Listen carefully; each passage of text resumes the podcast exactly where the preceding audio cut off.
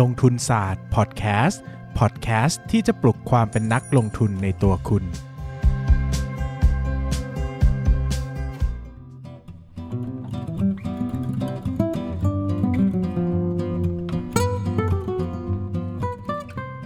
สวัสดีครับ ยินดีต้อนรับเข้าสู่รายการ ลงทุนศาสตร์พอดแคสต์รายการที่จะชวนทุกคนมาพัฒนา ความรู้ด้านการเงินและการลงทุนไปด้วยกัน วันนี้นะครับกลับมาพบกับช่วงเดิมของเราที่เป็นช่วงที่หลายคนก็ชอบนะครับ ก็จะมีชนคนกลุ่มหนึ่งที่ติดตามฟังอย่างต่อเนื่องนะครับ แต่ก็จะมีคนในกลุ่มหนึ่งที่จะหายไปเลยนะครับ ก็ก็พยายามจะทำต่อไปนะครับ ถึงแม้ว่ายอดยอดการฟังในช่วงนี้อาจจะดรอปลงไปหน่อย แต่ก็ถือว่าเป็นช่วงเวลาที่ได้ประโยชน์นะครับหมายถึงว่าก็อยากจะ ส่งมอบความรู้ด้านการลงทุนให้กับคนฟังจริง ๆ นั่นแหละนะครับ ยังไงก็จะทำต่อไปนะครับเท่าที่ยังไหวเนาะก่อนอื่นนะครับ ก็ขออนุญาตประชาสัมพันธ์สั้น ๆ นะครับ ว่าหนังสือมนุษย์ซึมเศร้ากับเรื่องเล่าสีขาวดำของผมนะครับ ตอนนี้ได้วางจำหน่ายในรูปแบบอีบุ๊กเรียบร้อยแล้วนะครับ ในช่องทางจำหน่ายทาง MEP Market นะครับ MEB นะครับ MEP ก็เป็นเครือเดียวของ CLL นะครับก็คือเครือเดียวของ B2S นั่นแหละนะครับ วิธีการเข้าไปซื้อนะครับก็ทำได้ง่ายมากๆนะครับก็เข้าไปที่แอปพลิเคชัน MEP หรือว่าเว็บไซต์ของ MEP Market นะครับแล้วก็เสิร์ชคำว่ามนุษย์ซึมเศร้า ราคาถ้าซื้อผ่าน Android หรือว่าเว็บไซต์เนี่ยจะ 250 บาทนะครับเท่ากับราคาปก ในขณะที่ถ้าเป็นส่วนของเอ่อซื้อผ่าน iOS นะครับก็จะแพงขึ้นมาหน่อยเพราะว่าตัว Apple เนี่ยเขาจะเรียกเก็บส่วนต่างเยอะกว่านะครับจะเป็น 279 ถ้าผมจำไม่ผิดนะครับ ยังไงก็ซื้อผ่านเว็บก็จะประหยัดกว่านะครับ โดยราคาเบื้องต้นเนี่ยจะเท่ากับหน้าปก ก็หลายคนก็ถามมาเยอะว่าเฮ้ยทำไมหนังสือไม่ค่อยมีโปรโมชั่นเลยก็ขอออกตัวไว้ก่อนว่านี่เป็นเล่มแรกนะครับ ก็อาจจะยังไม่ได้ไม่ได้มีทุนไม่ได้มีอะไรเยอะเท่าไหร่นะครับ ก็อาจจะต้องทำทำไปก่อนนะครับ แล้วเดี๋ยวเล่มต่อๆไปเดี๋ยวเรามาหาวิธีการกันนะครับมา ก็สำหรับหลาย ๆ คนที่ติดตามนะครับแล้วก็อยากจะอ่านแบบอีบุ๊กก็มาเรียบร้อยแล้วนะครับ ส่วนต่อไปนะครับเดี๋ยวผมจะขอเข้าเรื่องวันนี้นะครับ ก็คือพูดถึงเรื่องการวิเคราะห์อุตสาหกรรม โดยการใช้ Five Forces Model นะครับ Five Forces Model เนี่ยถือว่าเป็นไอเดียที่ได้รับความนิยมอย่างสูงในกลุ่มของนักลงทุนนะนะครับ เพราะว่า เวลาไปเรียนที่ไหนเนี่ยส่วนใหญ่ก็จะพูดถึงเรื่องนี้แหละนะครับ Five Forces Model ซึ่งตัวผมเองก็บายไอเดียนี้นะหมายถึงว่าผมรู้สึกว่ามันเป็นคอนเซปที่ค่อนข้างมีประโยชน์ แล้วก็เห็นภาพค่อนข้างจะครบครันนะครับโดย Five Forces Model นะครับคิดโดย Michael E. Porter นะครับซึ่งเป็นนัก กลยุทธ์ที่เก่งติดอันดับโลกนะครับเก่งมากๆนะครับ ก็คิดโมเดลนี้ขึ้นมาแล้วก็แพร่กระจายใช้ไปโดยทั่วโลกนะครับ ก็ยังไงก็ตามถ้าใครอยากอ่านเวอร์ชันเต็มนะครับ อยากจะอ่านแบบละเอียดนะครับ แนะนำหนังสือที่ชื่อว่าเอ่อเข้าใจ Michael E. Porter นะครับ หรือ Understanding Michael E. Porter นะครับ ก็จะเป็นหนังสือที่สรุปเนื้อหา Five Forces Model แล้วก็คอนเซปต์ต่างๆ ที่ Michael E. Porter เนี่ยเขียนนะครับ จริงๆเนี่ย Michael E. Porter เนี่ยเคยเขียนหนังสือด้วยนะครับ แล้วก็ มีแปลไทยมา แต่ตอนนี้หายไปจากตลาดแล้วนะครับคาดว่าหมดสัญญาไปแล้ว เล่มเก่าๆเนี่ยก็หายากมากนะครับ แล้วก็คนที่เคยอ่านเนี่ยก็เล่าให้ผมฟังว่าจริง ๆ แล้วเนี่ยไอตัวคนอื่นที่เขียนถึง Michael E. Porter เนี่ยกับเข้าใจได้ง่ายกว่านะครับเหมือนว่าเขาเหมือนมามาเขียนในยุคหลังที่ภาพมันชัดขึ้นมากแล้วนะครับ ตัว Michael E. Porter เนี่ยเขาเขียนตั้งแต่ต้นๆนะครับ บางทีการเล่าหรือการบรรยายบางอย่างก็อาจจะยังไม่ได้ชัดไม่ได้คอนเซปต์เป๊ะมากอะไรเงี้ยนะครับ ก็ แนะนำหนังสือที่ชื่อว่าเข้าใจ Michael E. Porter นะครับ Understanding Michael E. Porter เนี่ยก็มีคอนเซปต์เรื่อง Five Forces Model ได้อย่างครบถ้วนนะครับ ส่วนใครที่อาจจะไม่อยากไปหาฟังหรือว่ายังไม่ยังไม่อยากไปหาซื้ออ่าน หรือว่าอยากจะลองฟังคอนเซปต์ก่อนว่ามันเกี่ยวกับอะไรก่อนจะไปต่อยอดนะครับ ก็สามารถฟังพอดแคสต์ EP นี้ได้นะครับ ซึ่งก็ต้องอธิบายก่อนว่าพอดแคสต์ EP นี้เนี่ยก็จะมีการเสริมเนื้อหาหลาย ๆ อย่างที่ เป็น Five Forces ที่เหมาะกับการเป็นนักลงทุนมากกว่านะครับหมายถึงว่าก็อาจจะเสริมเรื่องตัวอย่างไปด้วย หรือว่าเสริมเรื่องของการ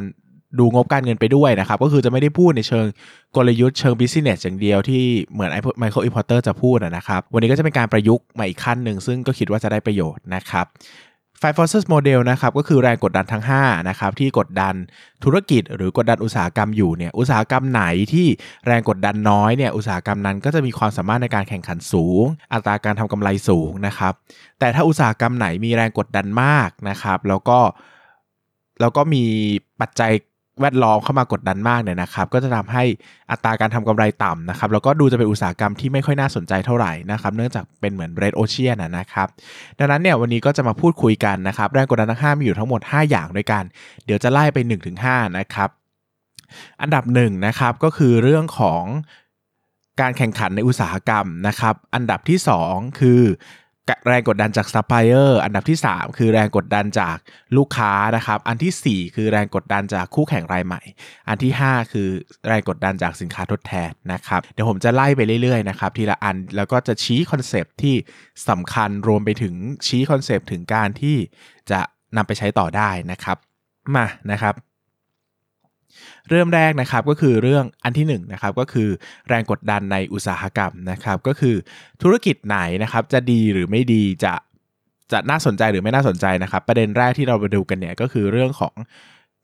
ความร้อนแรงของการแข่งขันในอุตสาหกรรมนะครับ หมายถึงว่าในอุตสาหกรรมนั้นๆเนี่ยมีคู่แข่งเยอะมากแค่ไหน มีผู้เล่นเยอะมากแค่ไหนนะครับคอนเซปที่ผมชอบหยิบมาจับนะครับก็คือเป็นเรื่องของตลาดและการแข่งขันนะครับ ตลาดในเชิงเศรษฐศาสตร์เนี่ยจะหมายถึงตลาดการตกลงซื้อขายสินค้าและบริการนะครับ โดยไม่ได้หมายถึงสถานที่เนาะมันพูดถึงการตกลงซื้อขายนะครับ ซึ่งตลาดในทางเศรษฐศาสตร์เนี่ยจะแบ่งเป็น 2 ประเภทใหญ่ ๆ ก็คือตลาดแข่งขันสมบูรณ์นะครับ หรือว่า perfectly competitive market นะครับ แล้วก็อันที่ 2 คือตลาดแข่งขันไม่สมบูรณ์ คือ imperfectly competitive market นะครับก็ว่ากันว่าตลาดแข่งขันสมบูรณ์เนี่ยนะครับ จริง ๆ ก็ไม่ได้มี ไม่ไม่ได้มีจริงในโลกนี้นะครับ แต่ก็จริง ๆ แล้วตลาดแข่งขันสมบูรณ์เนี่ยก็เป็นแค่ Imagine นะครับเป็นภาพอธิผมอธิบายก่อนว่าการตลาดแข่งขันสมบูรณ์เนี่ยคืออะไรนะครับ เงื่อนไขในการแบ่งตลาดเป็นประเภทต่างๆเนี่ยขึ้นอยู่กับ1นะครับจำนวนของผู้ผลิตหรือผู้ขาย 2 คือความยากง่ายในการหาสินค้าอื่นมาทดแทน 3 คือความยากง่ายในการเข้าออกตลาดของผู้ขายหรือผู้ผลิตนะครับ ถ้าตลาดไหนเนี่ยมีจำนวนของผู้ผลิตหรือผู้ขายมาก ๆนะครับ แล้วก็มี มีการเข้าออกที่เสรีนะครับ มีสินค้าทดแทนได้ง่ายมากนะครับ หมายถึงว่ามันไม่มีแบรนดิ้งไม่มีลักษณะสำคัญที่ต้องมาซื้อที่นี่เท่านั้นนะครับ สินค้านั้นนะครับก็จะกลายเป็นตลาดแข่งขันสมบูรณ์นะครับ ก็คือสินค้าที่มีลักษณะเหมือนกันทุกประการนะครับ ยกตัวอย่างง่ายๆนะครับ ยกตัวอย่างง่าย ๆ เช่น ตลาดน้ำมันนะครับตลาดน้ำมันเนี่ยสมมติว่าเราบอกว่าวันนี้เนี่ยเรามีการขายน้ำมันดิบนะครับน้ำมันดิบเนี่ยก็มีผู้ผลิตและผู้ขายอยู่ค่อนข้างจะ กว้างนะครับทั่วโลกนะครับ แล้วก็ใครที่สามารถผลิตน้ำมันได้นะครับ ก็เข้ามาสามารถเข้ามาร่วมอยู่ในตลาดนี้ได้ ก็คือเข้ามาซื้อมาขายได้โดยเสรีนะครับแล้วก็สินค้าเนี่ยมีลักษณะเป็น homogeneous product นะครับคือไม่ว่าจะซื้อน้ำมันดิบที่ไหนนะครับคุณลักษณะของมันก็ไม่ต่างกันนะครับมันก็คือน้ำมันเหมือนกันนะครับหรืออีกตัวอย่างหนึ่งก็คือทองคำนะครับหมายถึงว่าโอเค สินค้ามันมีความเป็น homogeneous มากนะครับแล้วก็ เหมือนกันหมดนะครับ ก็ใครจะซื้อจะขายก็ได้มีลักษณะที่เป็นเสรีมากๆนะครับ กลุ่มเหล่านี้เนี่ยส่วนใหญ่จะเป็นสินค้าโภคภัณฑ์นะครับ ก็คือสินค้าที่ไม่ได้มีการทดแทนหรือว่าเอาไหมนะครับไม่ไม่ได้มีการแบรนดิ้งหรือว่าไม่ได้มีการสร้างความแตกต่าง อย่างมีนัยสำคัญนะครับ จนทำให้ซื้อที่ไหนก็ค่าเท่ากันนะครับ ขายที่ไหนก็ค่าเท่ากันทำให้สินค้ากลุ่มเหล่านี้นะครับ มีราคากลางขึ้นมานะครับ หมายถึงว่า คุณจะซื้อน้ำมันดิบที่ไหนคุณก็ต้องอ้างอิงกับราคาน้ำมันดิบของโลกนะครับเพราะว่ามันเป็นราคากลางที่ทุกคนสามารถซื้อขายเหมือนกัน เช่น ถ้าเราจะไปขายแพงๆกว่าราคาตลาดโลกเนี่ยก็จะเกิดคำถามว่าอ้าวแล้วทำไมคนต้องไปซื้อกับคุณล่ะเขาก็ไปซื้อเจ้าอื่นก็ได้เพราะว่ามันเป็น homogeneous product คือสินค้าที่เหมือนกันทุกประการ เหมือนกันถ้าคุณจะขายถ้าคุณจะซื้อถูกๆ คนก็จะถามว่าอะไรไม่ต้องขายให้คุณด้วยล่ะในเมื่อมีลูกค้าจำนวนมากที่รอซื้อในราคาที่มันเป็นราคาตลาดโลกนะครับ ดังนั้นเนี่ยลักษณะของ ลักษณะของตัว สินค้าเหล่านี้นะครับส่วนใหญ่ก็คือโภคภัณฑ์ แต่อย่างที่ผมบอกนะครับว่าจริงๆ แล้วการแข่งขันสมบูรณ์นะมันไม่มีในโลกนี้หรอกนะครับที่มันจะสมบูรณ์มากๆนะครับยกตัวอย่างเช่นอย่างน้ำมันอย่างเงี้ยนะครับก็มีเรื่องของการรวมตัวของผู้ผลิตหรือผู้ขายนะครับจึงทำให้สามารถแทรกแซงตลาดได้ ควบคุมราคาตลาดได้นะครับหรือทองคำเนี่ยก็มีเรื่องประเด็นว่าจริง ๆ มันก็ไม่ได้เป็นสินค้าที่หาง่ายขนาดนั้นนะครับก็ต้องมีเหมืองมีอะไรเงี้ยนะครับดังนั้นปัจจัยการผลิตก็จะส่งผลต่อราคาด้วยนะครับรวมไปถึงพวกสินค้าสมมติสินค้าโภคภัณฑ์ต่างๆนะครับเช่น ยกตัวอย่างให้ง่ายที่สุดเลยอย่าง สมมุติว่าเราไปต่างจังหวัดอย่างเงี้ยนะครับจังหวัดท่องเที่ยวอย่างเงี้ยเราจะเห็นเป็นร้านเรียงกันยาวๆนะครับแล้วก็ขายของฝากทุกที่เหมือนกันหมดเช่น ไปที่หนึ่งจะขายสมมติผมยกตัวอย่างเป็นปลาหมึกแดดเดียวแล้วกัน 20-30 ล้านขายปลาหมึกแดดเดียวเหมือนกันหมดเลยนะครับ จริงๆเนี่ยลักษณะของมันเนี่ยมีลักษณะคล้ายตลาดแข่งขันสมบูรณ์มาก เพราะว่าร้านไหนก็ขายเท่ากันหมดนะครับรสชาติก็ไม่ได้แตกต่างกันคือ ส่วนใหญ่นะครับร้านขายของฝากพวกนี้ก็รับมาจากผู้ผลิตเจ้าเดียวกันนั่นแหละแล้วมาตั้งแผงขายเฉยๆนะครับ ถามว่าเฮ้ยแล้วทำไมมันไม่เป็น perfectly competitive market ล่ะ ใช่ไหมทำไมมันถึง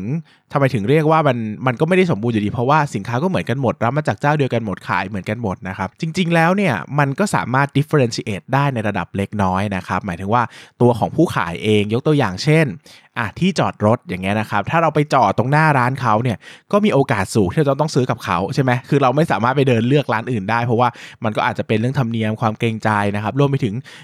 ยกตัวอย่างอย่างเช่น หน้าตาพ่อค้าแม่ค้าไงครับร้านไหนที่เราไปเราไปแล้วพ่อค้าแม่ค้าหน้าตาดีผิดปกติเนี่ยหรือว่าหล่อมากหรือสวยมาก เราอาจจะซื้อกับเขาก็ได้นะครับเพราะว่าเรารู้สึกว่าโอ้โหเห็นแล้วสบายตาจังหรือร้านไหนพูดดีบริการดีนะครับดังนั้นเนี่ยมันก็ไม่ได้เป็น perfectly ขนาดนั้นหมายถึงว่า เราจิตใจที่เราจะซื้อเนี่ยระหว่างเทียบระหว่างร้านค้าที่แบบ ปากร้ายมากๆกับคนที่เราดูแลเราดีเนี่ยมันก็ไม่ได้ perfectly competitive คือสุดแม้ว่าตัวสินค้ามันแทบจะไม่แตกต่างกันเลยเนี่ยแต่ลักษณะบริการหรือการอย่างอื่นที่เป็นองค์ประกอบของธุรกิจเนี่ยมันกลับแตกต่างกันได้เล็กน้อยนะครับดังนั้นเนี่ยมันก็ไม่ได้เป็นถึงขั้น perfectly นะครับมันก็อาจจะเป็นแบบเกือบๆจะ perfectly competitive market เท่านั้นนะครับดังนั้นเนี่ยในเชิงเศรษฐศาสตร์จริงๆเนี่ยเราหาแทบไม่ได้เลยที่จะมีตลาดการแข่งขันสมบูรณ์นะครับ อะอันนี้ก็ผ่านไปนะครับ ต่อไปก็จะพูดถึงอันที่ 2 ก็คือตลาดแข่งขันไม่สมบูรณ์หรือ imperfectly competitive market นะครับ อาจจะพูดเร็วๆนะครับ ก็จะแบ่งเป็น 3 ตัวก็คือตลาดการผูกขาด monopoly ตลาดผู้ขายน้อยราย oligopoly แล้วก็ตลาดกึ่งแข่งขันกึ่งผูกขาด ก็คือ monopolistic competition นะครับ สิ่งที่เราเจอนะครับที่ชัดที่สุด หมายถึงว่ายกตัวอย่าง คือถ้าฝั่งซ้ายสุดมาเป็น perfectly competitive market นะครับฝั่งขวาสุดก็จะกลายเป็น monopoly หรือการผูกขาดนะครับ อะไรที่ได้รับสัมปทานหรือได้รับมอบหมายให้ทำได้แต่เพียงผู้เดียวในตลาดนั้นๆนะครับ ตลาดนั้นๆก็จะเป็น monopoly นะครับ ยกตัวอย่างเช่น ธุรกิจการจัดเก็บภาษีบุคคลธรรมดาในประเทศไทยนะครับ ก็จะถูกผูกขาดโดยคนเดียวนะครับ ก็คือกรมสรรพากรถูกไหมนะครับ เพราะว่าได้รับหน้าที่จากรัฐเพียงคนเดียว แบบนี้ก็จะเป็นตลาดการผูกขาด ซึ่งถามว่าในชีวิตจริงมีไหมก็ส่วนใหญ่จะเป็นเรื่องเรื่องของรัฐบาลเป็นหลัก ถ้าเป็นธุรกิจที่เป็นเอกชนเนี่ย ส่วนใหญ่ก็ไม่ได้เป็นผูกขาดร้อยเปอร์เซ็นต์ขนาดนั้นนะครับ ก็จะมี เป็นเหมือนว่าจริง ๆ ก็จะมีรายเล็กรายน้อยบ้างนะครับ รวมไปถึงบางทีก็ไม่ได้ผูกขาดจากกฎหมายแหละ แต่เป็นการผูกขาดจากสภาพตลาดมากกว่า เช่น ตลาดนี้อาจจะทำธุรกิจเป็นธุรกิจซันเซ็ตอย่างเงี้ยไม่มีใครอยากทำด้วยนะครับ ก็คนที่เหลืออยู่ก็เลยเหมือนอยู่เหลืออยู่คนเดียวทำอยู่คนเดียว เพราะว่าตลาดมันไม่ได้มีคุณภาพพอที่จะเข้าไปแข่งขันนะครับ หรือว่าบางแห่งเนี่ยมันก็มีเรื่องของ efficient market หรือขนาดตลาดที่มีประสิทธิภาพนะครับ ซึ่งเดี๋ยวเราจะพูดกันต่อในเรื่องของ durable competitive advantage ที่จะเป็นตอนต่อๆไปนะครับ ยกตัวอย่างเช่นในเกาะสมุยเนี่ยเราก็จะทราบกันดีว่าเกาะสมุยเนี่ยจะมีสนามบินเพียงแห่งเดียวนะครับ ก็คือสนามบินสมุยที่อยู่ในเครือของกองทุนรวมอสังหาริมทรัพย์ SPF นะครับ ซึ่งก็เป็นบริษัทลูกของ BA นะครับ ซึ่งถามว่ามันเป็นตลาดการผูกขาดไหม ก็ผูกขาดนะ ในในมุมมองว่ามันมี business เดียวนะ มันมีสนามบินอยู่แห่งเดียวอะ่ะ คือถ้าคุณจะเป็นสนามบินอะ่ะ ในเกาะสมุยก็คือผูกขาด แต่คำถามจริง ๆ คือมันผูกขาดขนาดนั้นไหม มันก็ไม่ได้ผูกขาดขนาดนั้น เพราะว่าจริง ๆ แล้วเนี่ย ถ้าเราไปขอสัมปทานของรัฐเพื่อเพื่อจะเปิดสนามบินอีกแห่งในเกาะสมุยเนี่ย ก็อาจจะทำได้ก็ได้นะครับ เพียงแต่มันมีเรื่องของขนาดตลาดที่มันฟิตอินพอดีกับธุรกิจแบบกับเจ้าเดียวกับเอกชนเจ้าเดียวอะไปแข่งขันมันก็เลยไม่สามารถจะแข่งขันให้มีกำไรได้นะครับ ดังนั้นเนี่ยลักษณะตลาดก็เลยกลายเป็นการเป็นการผูกขาดโดยอ้อมนะครับ ก็คือเป็นการผูกขาดโดยปัจจัยอื่นที่ไม่ได้มาจากกฎหมายทางภาครัฐนะครับ ตลาดผูกขาดเนี่ยเห็นไม่บ่อยนะครับ หรือว่าอย่าง AOT อย่างเงี้ยนะครับ ก็เป็นตลาดผูกขาด กึ่งกึ่งนะครับ คือ LT ก็ไม่ได้ถือสัมปทาน 100%ของสนามบินในประเทศไทยนะครับ โอเค ถ้าเราพูดถึงกรุงเทพอย่างเงี้ยก็อาจจะอาจจะเรียกว่าผูกขาดได้นะครับ แต่ก็ถ้าเทียบในตลาดนี้แล้วนะครับ ผมว่า AOT เนี่ยก็เป็นหุ้นที่มีลักษณะเป็นผูกขาดสูงที่สุดแล้วแหละในประเทศไทยนะครับ ดังนั้นก็แต่ก็ไม่ได้ perfectly 100%เนอะนะครับ ก็จะมีเรื่องของการเรื่องของการที่ยังมีบริษัทอื่นนะครับ หรือว่าบางอันก็ โอเปเรตโดยภาครัฐเนี่ยมาครอบคลุมการทำสนามบินได้นะครับ ต่อไปก็จะเป็นเรื่องของโอลิโกโพลีนะครับหรือผู้ขายน้อยรายนะครับ ก็ในตลาดใดตลาดหนึ่งเนี่ยที่มีผู้แข่งสัก 2-3 รายที่ครอบคลุมสัดส่วนการตลาดเกิน 50%หรือ 70%ขึ้นไปนะครับ อันนี้มุมมองผมเองเนอะก็จะเรียกว่าโอลิโกโพลีนะครับก็คือตลาดผู้ขายน้อยราย ยกตัวอย่างที่ชัดที่สุดก็คือตลาดโทรคมนาคมในประเทศไทยนะครับก็คือพวก True AS ตีแท็กนะครับสามเจ้าเนี่ยก็รวมน่าจะกินตลาดเกิน 80%แล้วนะครับ อาจจะมีรายน้อยบ้างเช่นมี CAT มี TOT อย่างเงี้ยแต่มันมีส่วนน้อยมากนะครับ ก็จะกลายเป็นว่ามันเป็นผู้ขายน้อยรายก็คือ 2-3 คนเนี่ยกินตลาดสภาพตลาดเกือบหมดเลยนะครับเอ่อตลาดผู้ขายน้อยรายเนี่ยนะครับก็จะมีกำไรดีถ้าผู้ขายน้อยรายเนี่ยร่วมมือกันหัวกันนะครับหมายถึงว่าร่วมมือกันตั้งราคาให้ ได้กำไรกันหมดก็คือตัดตัดสินใจที่จะไม่แข่งขันกันเองนะครับ ซึ่งแน่นอนว่าก็จะทำให้อัตรากำไรสูงยาวต่อเนื่องเลยนะครับ เพราะว่าเขาไม่แข่งขันกันอะแต่เขาเลือกที่จะตั้งราคาแพงทั้งคู่เพื่อที่จะทำให้เขาสามารถได้ได้กำไรที่ดีนะครับ ซึ่งถ้าอยากจะอ่านตรงนี้เพิ่มเติมผมแนะนำศึกษาเกี่ยวกับทฤษฎีเกมนะครับก็จะได้เข้าใจเรื่องของการแข่งขันในอุตสาหกรรมที่เป็นผู้ขายน้อยรายมากขึ้นนะครับ แต่ในชีวิตจริงถามว่าเกิดขึ้นไหมก็ผมเชื่อว่าบางเรื่องก็คุยกัน บางเรื่องก็ไม่คุยกันนะครับหมายถึงว่าในลักษณะการแข่งขันโดยทั่วไปเนี่ยผมว่าอันนี้มันก็เป็นเรื่องของการแย่งตลาดกันแหละนะครับโดยเฉพาะว่าช่วงแรกที่ตลาดมันเติบโตมากๆนะครับการขยายตลาดมากๆเนี่ยเขาไม่จำเป็นต้องแข่งกันก็ได้เนอะเพราะว่า มันตลาดมันขยายตัวโดยธรรมชาติอยู่แล้วนะครับ ทุกคนก็กำไรดีหมดนะครับเป็น positive sum game เล่นยังไงก็ชนะ ดังนั้นเขาไม่จำเป็นต้องแข่งกันก็ได้นะครับ แต่สภาวะที่ตลาดใกล้จุดสมดุลนะครับ อย่างตัวอย่างเช่นอย่างโทรคมนาคมช่วงนี้นะครับ เราจะเจอสภาพว่า โอ้โห แบบ คือจำนวนเบอร์ต่อหัวประชากรมันเกิน 100%ไปแล้วอะครับ ดังนั้นเนี่ยเราจะคาดหวังว่าหูจะการโตระเบิดระเบ้อแบบช่วงก่อนๆผมว่ามันยากมากนะครับ ดังนั้นเนี่ยการจะหารายได้ใหม่ที่ดีที่สุดก็คือมีลูกค้ารายใหม่ แต่ถามว่ามีลูกค้ารายใหม่จะไปโน้มน้าวให้คนมาใช้โทรศัพท์มือถือ มันก็เป็นไปแทบไม่ได้แล้ว เพราะว่าทุกคนก็มีโทรศัพท์เหมือนกันหมด ดังนั้นสิ่งที่เกิดขึ้นที่คนจะทำก็คือแย่งลูกค้ากันก็คือมีการโอนเปลี่ยนย้ายเบอร์ย้ายค่ายกันอย่างเงี้ยนะครับ ก็ เลยเป็นการแข่งขันที่ดูเดือดขึ้น เพราะว่ามันก็จะทำให้ตัดกำตัดกำไรซึ่งกันและกัน ดังนั้นโอลิโกโพลีเนี่ยถ้าดิวกันได้นะครับถ้าดิวกันได้กำไรจะดีมาก แต่ถ้า ทะเลาะกันเองนะครับหรือต้องแข่งขันกันเองเนี่ยกำไรก็จะแย่มากได้เหมือนกัน เพราะว่ามันเป็นการแข่งขันที่ค่อนข้างดุเดือดเนื่องจากส่วนใหญ่เป็นเจ้าใหญ่ๆหมด แล้วเวลาแข่งกันมันเป็นเหมือนช้างชนช้างอะนะครับมันไม่ได้เป็นแข่งกันเล่นๆนะครับเขาแข่งกันจริงจังดังนั้นเนี่ยอัตรากำไรก็จะถูกกดดันได้ง่ายนะครับสุดท้ายนะครับก็คือ monopolistic competition หรือการตลาดกึ่งแข่งขันกึ่งผูกขาดอันเนี้ยเป็นตลาดที่ผมชอบที่สุดในทุกอันเลย เพราะรู้สึกว่าอย่างแข่งขันสมบูรณ์อะมันก็เรดโอเชียนเกินไป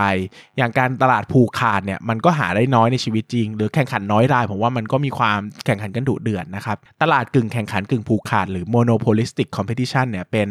เป็นสภาพตลาดที่ดีในการลงทุนนะสำหรับผม เพราะว่าเป็นตลาดที่กึ่งจะเสรีเลย ใครจะเข้ามาขายก็ได้ คือไม่ได้มีการจำกัดอะไรก็ตาม แต่สิ่งที่เกิดขึ้นคือเกิดการ differentiate ในสินค้านะครับ เช่นเกิดการสร้างแบรนดิ้งเกิดการทำการตลาดที่ส่งผลกระทบจริง ๆ ต่อสินค้านั้นๆนะครับ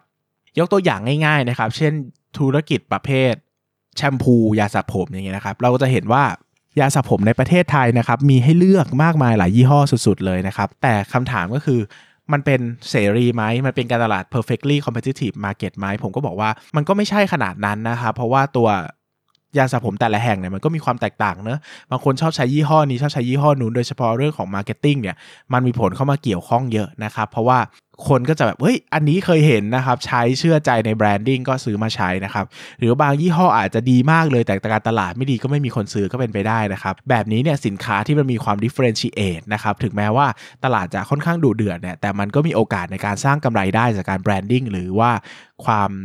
ความสามารถในการสร้างมูลค่าเพิ่มให้กับสินค้านั่นเองนะครับ ซึ่งตรงนี้ก็เป็นเรื่องของตลาดกึ่งแข่งขันกึ่งผูกขาดนะครับ สรุปอีกครั้งว่าตลาดแข่งขันเนี่ยซ้ายสุดเลยนะครับ ก็คือ perfectly competitive market ตลาดแข่งขันสมบูรณ์ ขวาสุดเลยเป็นตลาดการผูกขาด monopoly นะครับ monopoly กระเถิบมาหน่อยก็เป็น oligopoly นะครับ ตลาดผู้ขายน้อยราย ส่วน competitive ที่เป็น perfectly market เนี่ยขยับมาหน่อยก็จะเป็น monopolistic competition นะครับซึ่งส่วนตัวผมเนี่ยรู้สึกว่า monopolistic ค่อนข้างกว้างมากนะครับก็คือเป็นตลาดส่วนใหญ่ในในในตลาดเศรษฐศาสตร์นั่นแหละนะครับแล้วก็เป็นตลาดที่เปิดโอกาสให้เราจะลงทุนได้ดี เพราะว่า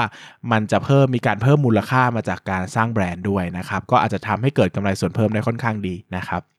ดังนั้นอันนี้คือแรงกดดันแรกนะครับก็คือสภาพการแข่งขันในอุตสาหกรรม อย่างที่ผมบอกไปแล้วนะครับว่าอุตสาหกรรมที่ดีเนี่ยควรจะเป็นอุตสาหกรรมที่มีการแข่งขันไม่มากนะครับ แล้วก็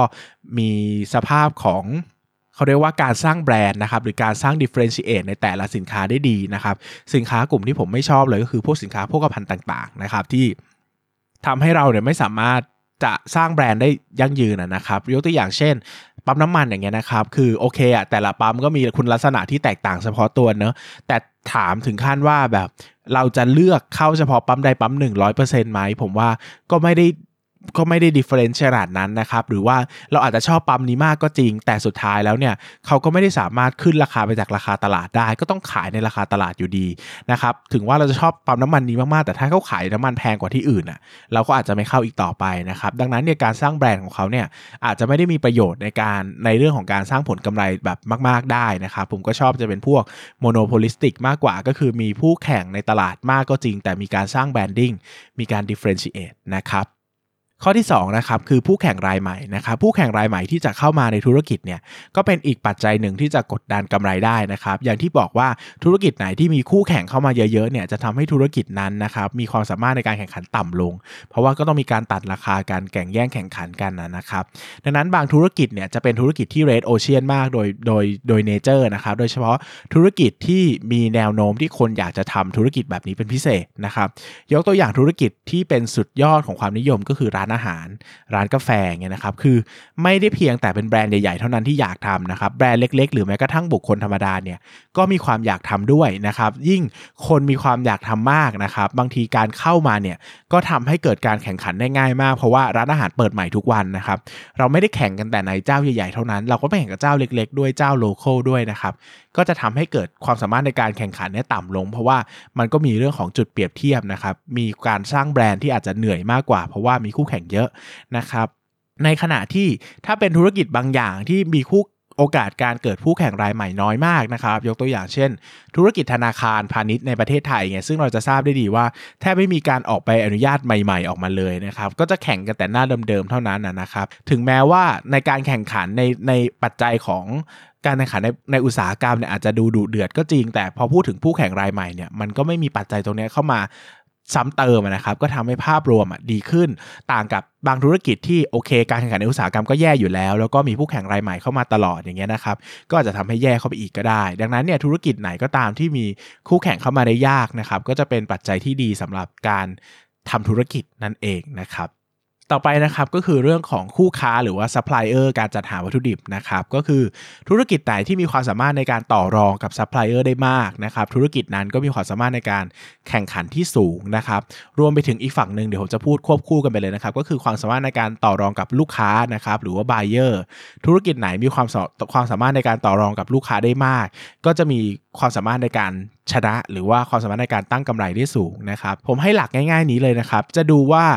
ธุรกิจไหนนะครับมีความสามารถในการ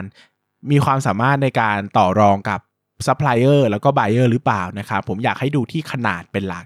ถ้าธุรกิจมีขนาดใหญ่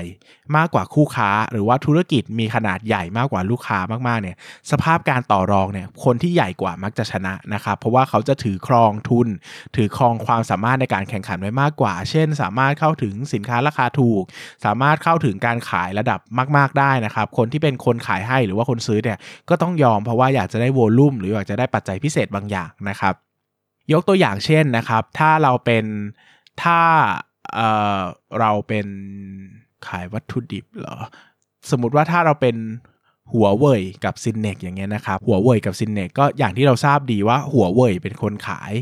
สินค้านะครับให้ Synnex เนาะ Synnex ก็เป็นตัวแทนจำหน่าย อย่างเป็นทางการของหัวเว่ยนะครับก็จะรู้ว่าเฮ้ยขนาดหัวเว่ยมันใหญ่มากถ้าเทียบกับ Synnex นะครับดังนั้นก็เป็นโอกาสที่ยากมากที่ Synnex เนี่ยจะไปต่อรองอะไรที่มากเป็นพิเศษจากหัวเว่ยได้นะครับเพราะว่าเป็นไปได้ว่าตัวของหัวเว่ยก็อาจจะไม่จำเป็นต้องให้ก็ได้เพราะว่าถ้า Synnex ไม่ทำเขาก็หาเจ้าอื่นมาขายแทนได้นะครับดังนั้นเนี่ยแบบนี้ผู้ที่ใหญ่กว่ามักจะได้ประโยชน์ก็คือหัวเว่ยก็มีโอกาสจะตั้งราคาได้ตามใจชอบมากกว่าที่ Synnex จะขอร้องนะครับแต่ถ้ามองในทางตรงกันตรงกันข้ามนะครับถ้ามองเทียบกันระหว่างสตาร์บัคกับคนขายเม็ดกาแฟเงี้ยนะครับคนขายเม็ดกาแฟส่วนใหญ่ก็จะเป็นเจ้าเล็กๆเนอะที่เป็นเหมือน SME อะไรเงี้ยครับหรือว่าก็เป็นไร่ก็อาจจะไม่ได้ใหญ่มาก แต่สตาร์บัคนี่มีขนาดใหญ่คับโลกเลยนะครับหรือว่าถ้าเป็นประเทศไทยก็คับประเทศไทยอยู่ดีนะครับก็อาจจะเป็นประเด็นว่าเฮ้ยคนขายกาแฟก็อาจจะไม่มีความสามารถในการต่อรองได้มากเพราะว่าถ้าคุณขายแพงหรือคุณภาพคุณไม่ดีเนี่ยสตาร์บัคก็อาจจะไปซื้อที่อื่นก็ได้นะครับดังนั้นเนี่ยมันก็ไม่ได้เป็นสูตรสำเร็จว่าเฮ้ยระหว่างคู่ค้ากับ business ใครจะเป็นผู้ชนะ ใครจะเป็นผู้แพ้นะครับ สุดท้ายแล้วอาจจะเป็นเรื่องของการต่อรองก็ได้นะครับ หรืออีกอย่างหนึ่งอย่างยกตัวอย่างง่ายๆเนี่ยอย่างเงี้ยนะครับ ก็จะมีข้อยกเว้นบางอย่าง เช่นคู่ค้านะครับผู้ค้าเนี่ยไม่จำเป็นจะต้องใหญ่กว่า business ก็ได้ แต่ถ้าเขาถือครองความสามารถอะไรบางอย่างไว้ ก็อาจจะทำให้เขามีความสามารถในการต่อรองที่สูงก็ได้นะครับ ยกตัวอย่างเช่น อ่าผมให้เวลาคิดหน่อยไหมธุเอ่อคู่ค้าประเภทไหนที่เป็นคนตัวเล็กๆนะครับ แต่มีความสามารถในการต่อรองกับ business ได้ดีอ่าผมให้เวลาคิดสัก 1 นาทีแล้วกันอะนะครับ ช่วงนี้ก็ให้ลองคิดดูนะครับ ระหว่างคิดก็ไปซื้อมนุษย์ซึมเศร้ากับเรื่องราวสีขาวดำมาอ่านได้นะครับ ตอนนี้ก็เข้าร้านหนังสือทั่วไปแล้วนะครับ แล้วก็สั่งซื้อออนไลน์ทางหน้าเพจก็ได้นะครับ แล้วก็ สั่งทางเมฟก็ได้นะครับไปเป็นอีบุ๊กนะครับ หลายคนบอก เอ๊ะ ตกลงนี่เปิดให้คิดหรือว่า หรือว่าเปิดจะขายของนะครับ ก็เปิดให้คิดนะครับ เพราะว่าตัวอย่างนี้เป็นตัวอย่างที่ผมชอบมากนะครับ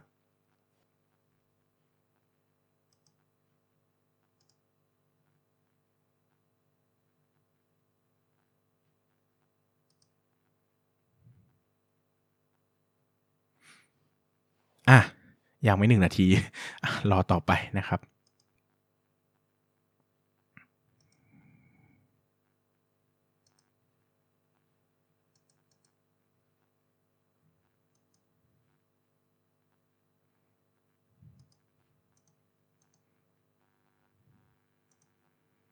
อ่าหนึ่งนาทีแล้วนะครับ เฉลยนะครับ เฉลย มีใครทายถูกไหมนะครับ ก็คือหมอกับโรงพยาบาลนะครับ ความจริงหมอเนี่ยเป็นเพียงคนตัวเล็กๆคนเดียวเนะถ้าเทียบขนาดคู่ค้าแล้วเทียบกับโรงพยาบาลไม่ได้เลยนะครับ เพราะว่าโรงพยาบาลเนี่ยมีขนาดไซส์ที่ใหญ่กว่ามาก แต่จริง ๆ แล้วในความเป็นจริงเนี่ย ถ้าเทียบกันแล้วนะครับ หมอถือว่าเป็นคู่ค้าหรือซัพพลายเออร์ ก็คือคนขายแรงงานนะ ถ้าพูดกันตรงๆนะ คนขายแรงงานให้อุตสาหกรรมที่มีความสามารถในการต่อรองสูงมากนะครับ คือธุรกิจบางแห่งอะโรงพยาบาลบางแห่งอะต้องจ้างหมอในราคาที่แพงมากแล้วก็ต้อง support หมอทุกอย่าง เพราะว่าหมอบางคนมีความสามารถเฉพาะตัวมากๆ ที่เป็นชื่อเสียงของเขาหรือว่าเป็นความสามารถที่ไม่สามารถหาได้โดยง่ายนะครับ การทำหัตถกรรมบางแบบอะมีหมอเพียงไม่กี่คนในประเทศไทยที่ทำได้อย่างเงี้ยนะครับ หรือว่าชื่อเสียงของหมอบางคนอะขึ้นหิ้งอันดับหนึ่งของประเทศอะนะครับ ก็จะมีการซื้อตัวการเสนอราคาแย่งตัวกันตลอดเวลานะครับ ดังนั้นเนี่ยมันก็ไม่ใช่ มันก็ไม่ใช่ว่าโอ้โหใหญ่กว่าแล้วจะชนะตลอดไปนะครับ อย่างโรงพยาบาลบางแห่งเนี่ยก็ต้องยอมจ่ายค่าหมอที่แพงมากๆ เพราะว่าหมอที่มีความสามารถที่ดีนะครับ แล้วก็ทำธุรกิจหรือว่าสร้างชื่อให้ business ได้เนี่ยสำคัญมากสำหรับธุรกิจโรงพยาบาล เพราะว่าธุรกิจโรงพยาบาลเนี่ยถ้าถ้าดึกลงไปแล้วนะครับ คนจำนวนมากติดหมอนะ หมายถึงว่าสุดท้ายแล้วถึงแม้ว่าหมอจะย้ายที่อะแต่ ก็จะย้ายตามหมอไปด้วยครับหมายถึงว่าโอเคอะฉันตามคือสมมติหมอย้ายโรงพยาบาลแล้วเคยรักษากับหมอคนเนี้ยก็จะย้ายไปด้วยสุดท้ายแล้วคนที่เข้าโรงพยาบาลเนี่ยเขาติดคนที่ให้บริการทางการแพทย์มากกว่า เช่นรู้สึกว่าหมอคนนี้รักษาดีจังคุยกันถูกคอ เข้าใจสภาพแวดล้อมในชีวิตอะไรเงี้ยนะครับ ก็ ลักษณะของโรงพยาบาลก็อาจจะไม่ใช่สิ่งที่ชนะทุกอย่างนะครับ หมายถึงว่าไม่ใช่ว่าโรงพยาบาลจะดัง แต่ดังแบบลอยๆ ดังแต่ชื่อโรงพยาบาลแต่เข้าไปรักษากับใครไม่รู้อะไรเงี้ยนะครับในโรคทั่วๆไปนะครับเป็นหวัดท้องเสียก็อาจจะทำได้นะครับ คนรู้สึกว่าโรคมันง่ายนะครับเช่นแบบโอ้โรคแค่นี้เองก็รักษากับหมอคนไหนก็ไม่ต่างกัน ก็อยากจะเข้าโรงพยาบาลดีๆ การดูแลดูดีนะครับ แต่ถ้าเป็นบางโรคเงี้ยอย่างเช่นแบบเส้นเลือดในสมองตีบมะเร็งอย่างเงี้ยหรือว่าอะไรอีกดีอะ โรคจิตประสาทอย่างเงี้ยนะครับ โอ้โหหาหมอนี่คืออ่านรีวิวหมอกันอย่างละเอียดนะครับ แล้วอย่างผมเองอะนะสมมติว่ารักษาโรคอย่างเงี้ยนะครับโรคบางอย่างเนี่ยหมอย้ายผมไม่ย้าย ผมไม่ซีเรียสนะครับ เช่นตาหูคอจมูกเงี้ยหรือว่าถ้าเป็นแบบไซนัสอักเสบเป็นอะไรเงี้ยก็อาจจะไม่ซีเรียสแต่ถ้าหมอบางโรคเงี้ยที่ผมรู้สึกว่ามันรุนแรงเงี้ยหมอย้ายผมย้ายนะครับ เพราะว่า หมอแต่ละคนมันไม่เหมือนกันนะครับ ดังนั้นเนี่ยธุรกิจอย่างนี้ก็ไม่ใช่สูตรสำเร็จว่าขนาดใหญ่กว่าแล้วจะชนะอย่างเดียวก็ต้องลงไปดู in case in business ด้วยว่าจริงความเป็นจริงแล้วมันเป็นอย่างไรนะครับ วิธีที่ง่ายที่สุดก็อาจจะต้องพูดคุยกับคนในอุตสาหกรรม อย่างนี้ก็อาจจะต้องคุยกับทั้งฝั่งหมอ แล้วก็ต้องทั้งฝั่งโรงพยาบาลด้วยเพื่อเปรียบเทียบกันนะครับดังนั้นเนี่ยก็เป็นอีกตัวอย่างหนึ่งที่ผมชอบมากๆนะครับต่อไปนะครับก็คือฝั่งของลูกค้านะครับฝั่งของลูกค้า ฝั่งของลูกค้าเนี่ยก็ เป็นเหมือนกันนะครับ ก็คือถ้าขนาดของ business หรือขนาดของธุรกิจเนี่ยใหญ่กว่าลูกค้ามากๆ โอกาสในการต่อรองเนี่ยก็จะสูงนะครับ ตรงกันข้ามถ้า business มีขนาดเล็กกว่าลูกค้ามากๆ แบบนี้โอกาสการต่อรองก็จะต่ำอ่าหลายคนคงสงสัยว่า เฮ้ยมีด้วยหรอที่ว่าธุรกิจขนาดเล็กกว่าลูกค้า มีอย่างนั้นด้วยหรอนะครับ ก็ต้องตอบว่าเป็นธุรกิจกลุ่มพวก B2B หรือว่า B2G นะครับ คือ business to business หรือ business to government นะครับ ธุรกิจกลุ่มนี้เป็นลักษณะเด่นอย่างหนึ่งเลย ก็คือมีความสามารถในการต่อรองกับลูกค้าค่อนข้างต่ำ เพราะว่าตัวของธุรกิจเองเนี่ยนะครับ ไม่ใช่ธุรกิจที่มีขนาดใหญ่กว่าลูกค้าเยอะๆ ดังนั้นต้องพึ่งพิงลูกค้าค่อนข้างมากนะครับ ยกตัวอย่างธุรกิจ B2B เนี่ยตัวอย่างที่ดีที่สุดแล้วก็แนะนำที่สุดก็คือธุรกิจ OEM นะครับ หรือธุรกิจการจ้างผลิตนะครับ ยกตัวอย่างเช่นถ้าวันนี้นะครับ Honda นะครับมาจ้างผู้ประกอบชิ้นส่วนยานยนต์ในประเทศไทยให้ประกอบชิ้นส่วนหนึ่งให้ในรถยนต์เนี่ยนะครับ ถามว่าใครต้องงอใครเนาะหมายถึงว่าเราต้องงอ Honda หรือ Honda ต้องงอเรานะครับ Honda เอ้ยเราบอกว่าเฮ้ยแบบปีหน้านะครับ ปีหน้าอย่างเงี้ยนะ Honda บอกว่าเป็นอย่างเงี้ยประจำนะครับ OEM จะชอบลูกค้าเนี่ยจะชอบขอลดราคา อันนี้เป็นเรื่องธรรมชาติมากๆ เช่นโดยทั่วไปจะขอลดปีละ 1-3%นะครับ ซึ่งเราในฐานะบิสเนสบางทีทำอะไรไม่ได้นะครับ เพราะว่าเครื่องจักรก็ลงมาแล้ว ลงทุนไปแล้วว่าจะทำสินค้าเฉพาะส่วนส่วนนี้ ถ้าไม่ขายให้ Honda ก็ขายใครไม่ได้แล้ว เพราะว่ามีแค่ Honda คนเดียวที่ซื้ออะไรอย่างเงี้ยนะครับ ดังนั้นเนี่ยมันก็เป็นแรงกดดันที่หนามากว่าธุรกิจจำพวก OEM เนี่ยจำเป็นต้องงอลูกค้าค่อนข้างเยอะ คือไม่ไม่ไม่สามารถจะตั้งราคาได้ตามใจชอบนะครับ แต่ทั้งนี้ทั้งนั้นก็ไม่ใช่ว่า OEM ทุกอย่างจะแพ้ตลอดนะครับ OEM บางอย่างก็อาจจะดีก็ได้นะครับ ยกตัวอย่างเช่น After You กับ Starbucks อย่างเงี้ยนะครับ After You เนี่ยก็ ทำ OEM ให้ Starbucks บางอย่าง เช่นขนมปังสังขยาเนอะชิบุย่าโทรสหรือว่าจะเป็นขนมปังหน้านิ่มอะไรเงี้ยนะครับ ก็ทำให้นะครับ แต่ถามว่า Starbucks จะกด กด AU ว่าโอ้ยต้องลดถูกๆอย่างเงี้ย ผมว่าก็เป็นไปได้ยากเหมือนกัน เพราะว่าจริงๆ AU ก็มีแบรนด์ที่แข็งแกร่งเป็นของตัวเอง แล้วการขายที่หน้าร้าน Starbucks เนี่ยก็ได้ชื่อแบรนด์ของ AU มาช่วยส่งเสริมด้วย ดังนั้นก็ไม่ได้เป็นไปว่าโอ้โหเป็น OEM หรือว่าเป็น B2B แล้วจะต้องแพ้ตลอดนะครับสุดท้ายแล้วขึ้นอยู่กับลักษณะของอุตสาหกรรมด้วย แต่โดยทั่วๆไปแล้วนะครับโดยทั่วๆไปแล้วเนี่ย OEM มักจะไม่มีความสามารถในการแข่งขันที่สูงมากนัก เนื่องจากประเด็นอย่างที่ผมบอกเนี่ยแหละครับว่าลูกค้าเวลาใหญ่กว่ามากๆอะเขามีความสามารถในการกดราคาได้มาก เราในฐานะคนผลิตก็อาจจะไม่มีทางเลือกมากนักในกรณีแบบนี้นะครับดังนั้นก็เป็นลักษณะโดยเฉพาะของ B2B หรือว่า B2G B2G ก็เหมือนกันก็คือเรื่องของธุรกิจที่ทำกับภาครัฐนะครับ ยกตัวอย่างเช่นโรงไฟฟ้าอย่างเงี้ยเราต้องทำ financial projection แล้วก็ไปยื่นซองประมูลนะครับ แค่คำว่ายื่นซองประมูลอะก็รู้แล้วว่า มันแข่งขันไม่ได้นะครับ เพราะว่าสุดท้ายแล้วคนที่ชนะคือคนที่ยอมได้เงินน้อยสุด ซึ่งไม่รู้ว่าได้เงินน้อยสุดนี่คือกำไรหรือเปล่านะนะครับ ดังนั้นเนี่ยมันไม่สามารถตั้งราคาว่าฉันจะขายไฟให้เธอเท่านี้เธอต้องซื้อจากฉันอย่างเงี้ยนะครับในชีวิตจริงแล้วมันไม่ได้ทำได้แบบนั้นนะครับ ดังนั้นเนี่ยก็เป็นเรื่องที่เป็นสภาวะที่เราต้องไปทำความเข้าใจในแต่ละอุตสาหกรรมนะครับยกตัวอย่างฝั่งที่ดีๆ บ้างนะครับ เช่นถ้าธุรกิจใหญ่มากลูกค้ารายย่อยเนี่ยนะครับ อาจจะต่อรองไม่ได้ยกธุรกิจที่เด็ดโดดเด่นที่สุดในกลุ่มนี้ก็คือธุรกิจ ก็คือธุรกิจที่เป็นโรงพยาบาลอย่างเงี้ยนะครับ ก็ถ้าเป็นโรงพยาบาลเนี่ยก็เราจะเห็นได้ว่าตัวของลูกค้าเนี่ยไม่สามารถจะต่อรองราคาได้มากมายกับคนขายใช่ไหมใช่ไหมเราไม่สามารถจะบอกว่าโอ้โหแบบ เฮ้ยคุณ หมอลดราคาหน่อยสิโรคนี้ที่อื่นเขารักษาเท่านี้เองคุณช่วยขายถูกๆหน่อยแบบว่าเฮ้ยมีค่าผ่าตัดมาขอลดสัก 20%ได้ไหมอะไรเงี้ยนะครับ ก็ ถ้าเป็นรายย่อยอะทำไม่ได้นะครับ แต่โอเค ถ้าเป็นประกันสังคมเป็นธุรกิจประกันอย่างเงี้ยนะครับบริษัทประกันขนาดใหญ่เนี่ยทำได้ แต่ถ้าเป็นธุรกิจแบบถ้าเป็นลูกค้ารายย่อยเนี่ยทำไม่ได้นะครับ เราก็โอ้โหไม่ขอต่อเขาเขาจะรักษาเราดีเพราะว่าเขารักษาแก้งๆให้มันผ่านๆไปเราจะตายไหมอะไรเงี้ยนะครับดังนั้นก็เป็นอีกธุรกิจหนึ่งที่จะเห็นได้ว่าลูกค้าเนี่ยไม่ได้สามารถแข่งขันหรือว่าต่อรองได้มากนักนะครับ เหมือนกับอีกกลุ่มหนึ่งก็เช่นกลุ่มค้าปลีกอย่างเงี้ยนะครับค้าปลีกเนี่ยเราก็จะเห็นว่า ค้าปลีกส่วนใหญ่เนี่ยลูกค้าจะไม่มีความสามารถในการต่อรองเลยนะครับยกตัวอย่างที่ชัดที่สุดอย่างเงี้ยอย่างแมคโครอย่างเงี้ยนะครับแมคโครเนี่ยก็ขายสินค้าเงินสดเนาะซึ่งก็ขายเงินสดอะนะครับก็ขายเงินสดแล้วก็โอเครูดรูดบัตรได้คือแมคโครอย่างเงี้ยนะครับแต่ก็ขายเงินสดอะโดยทั่ว ๆ ไปแล้วคือรูดรูดบัตรได้ของ Citibank แต่ผมมาไปซื้อของแมคโครก็หลายครั้งนะครับ ก็จะเจอว่าคนจำนวนมากก็ถือเงินสดไปอะถึงแม้จะซื้อของเป็นหมื่นหรือหลายหมื่นเนี่ย แต่ก็คือ บัตรซิตี้แบงก์เนี่ยก็ไม่ใช่บัตรที่โอ้โหใครๆก็มีกันในประเทศนี้นะครับ มันก็มีความไม่ได้แบบโอเคส่วนการการตลาดก็ไม่ได้เยอะขนาดว่าเกือบร้อยเปอร์เซ็นที่ใครๆก็มีนะครับเราก็ปกติเราเห็นไปตามซื้อของเนี่ยโอ้โหซื้อของเป็นหมื่นสองหมื่นเนี่ยต้องรูดบัตรแล้วใช่ไหมแต่พอไปแบ็คโครเนี่ยก็ก็รูดไม่ได้อะรูดไม่ได้ก็คือผมก็เห็นทุกคนก็คือต้องไปเดินเดินไปกดเงินแล้วกลับมาจ่ายกัน ถ้าใครไม่ได้แบบ ถ้าใครไม่ได้ไปซื้อบ่อยๆหรือไม่ได้เตรียมตัวไปก่อนนะครับสิ่งที่เกิดขึ้นก็คือ ก็เขาก็สามารถจะ ตั้งกฎเกณฑ์ขึ้นมาได้นะครับ เพราะว่าตัวลูกค้าเองไม่มีความสามารถในการจะไปต่อรองได้ขนาดนั้นก็คือสุดท้ายก็ต้องซื้อนะเพราะราคามันถูกเนอะหรือว่าตัวอย่างหนึ่งก็ชัดเจนก็คือ CPO เงี้ยนะครับ7 e เ e ่ e ออย่างเงี้ยนะครับเราจะเห็นว่าจริงๆ ถ้าเทียบราคา7 e เ e ่ e กับซูเปอร์มาร์เก็ตหรือว่าแบรนด์เอ่อหรือว่าค้าปลีกอื่นๆเนี่ยซีพีเออเซเว่นอีเลเว่นเนี่ยมีแนวโน้มจะขายของแพงกว่านะ ยกตัวอย่างง่ายๆ เช่นอย่างของที่ผมชอบกินมากอย่าง Coke Zero เนี่ยนะครับ ถ้าซื้อใน CPO ซื้อในเซเว่นอาจจะขวดละ 18 บาท แต่ถ้าเราไปเจอร้านโชห่วยข้างๆ ทางอาจจะขายแค่ขวดละ 12 บาทเนี่ยต่างกันเยอะมากนะ ต่างกัน 30-40%นะครับ แต่สุดท้ายแล้ว CPO ก็จะขายเท่านี้ใช่ไหมคือเราในฐานะคนซื้อก็ไปโอ้ยร้านข้างๆ ขายถูกมากไปขอลดราคาเขาก็ไม่ได้นะครับ ซึ่งก็สุดท้ายแล้วผมต้องซื้อในเซเว่นอะเนะเพราะว่าเวลาผมไปซื้อโคกซีโร่ตามร้าน ตามร้านเล็ก ๆเขาแบบ เขามันชอบเป็นของเก่าอะพอของเก่าแล้วมันก็ไม่ซ่าอย่างเงี้ย ผมก็ไม่มีทางเลือกว่า เฮ้ย เราบางของของบางอย่างมันก็มีคุณภาพกว่าจริง ๆ ถึงแม้ว่าจะเป็นของอย่างเดียวกันเป๊ะเลย แต่วิธีการดูแลวัตถุดิบการจัดการการขายมันดีกว่านะครับ สุดท้ายเนี่ยก็เลยกลายเป็นว่าก็ทำอะไรไม่ได้นะครับ ก็ต้องยอมซื้อที่เรารู้สึกว่า เฮ้ย มันก็แพงนะ มันก็แพงกว่าที่อื่น แต่มันก็มันก็ต่อรองไม่ได้เนอะก็เป็นสภาพของธุรกิจไปนะครับ 4 ข้อแล้วนะครับ ข้อสุดท้ายเนี่ยก็จะเป็นข้อที่หลาย ๆ คนพูดถึงนะครับ ก็คือเรื่องของ